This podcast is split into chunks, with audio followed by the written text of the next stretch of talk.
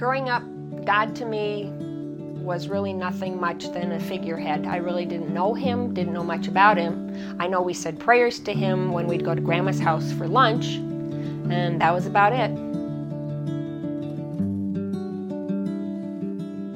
The service was full of the Spirit. It was very encouraging, upbeat, uplifting. We immediately knew we had found our home and we were, we were set.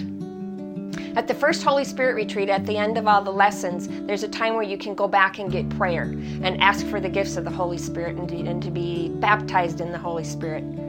I wasn't going anywhere. I was like, no way, I'm not moving. I'm not, that's fine. You guys go do your thing, but I'm just going to stand here and watch. So a few months went by and I attended another Holy Spirit retreat. Uh, at the end of all the sessions, I went back, found somebody to pray with, and I said, I want to receive the gifts of the Holy Spirit. I want to be baptized through Jesus into the Holy Spirit. And I asked them to pray for me.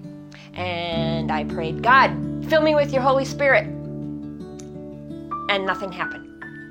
And that was it. And I went back to the table going, Well, that didn't work. The next time the class came up, I said, You know, God, talk to me. I'm not doing something right. And He revealed to me, I was getting it in my head. I was trying to make it happen. I wanted it my way, my timing. I went back for prayer and I gathered a couple of friends with me, and they um, said, Here's how you might be able to receive the gift of the Holy Spirit. They said, just simply open your mouth and speak the name of Jesus very softly, lovingly, with respect and honor. Just say the word Jesus.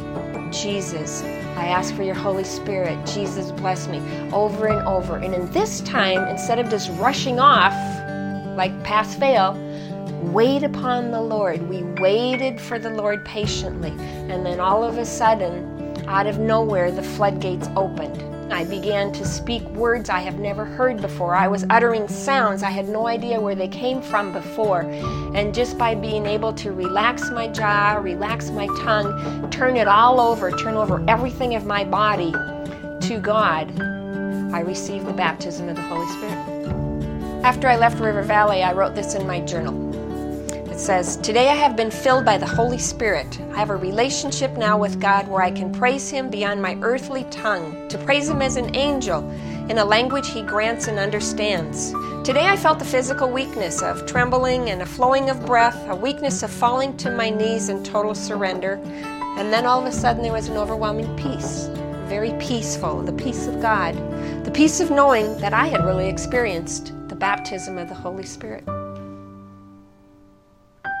You know, right now, some of you may be thinking, I want the gifts of the Holy Spirit. I want to have the baptism. I want to have that power that Jesus died for to give to me. But you're thinking, well, I asked once. Well, I asked once. I asked twice. I asked three, four times. Be patient. Wait upon the Lord. It's worth the wait. I look back at my life before this experience and then I look at it afterwards, and boy, I realize there's a changed person in me. I am a new person in Christ. And the Holy Spirit has given me the power to really become a, a warrior in this world.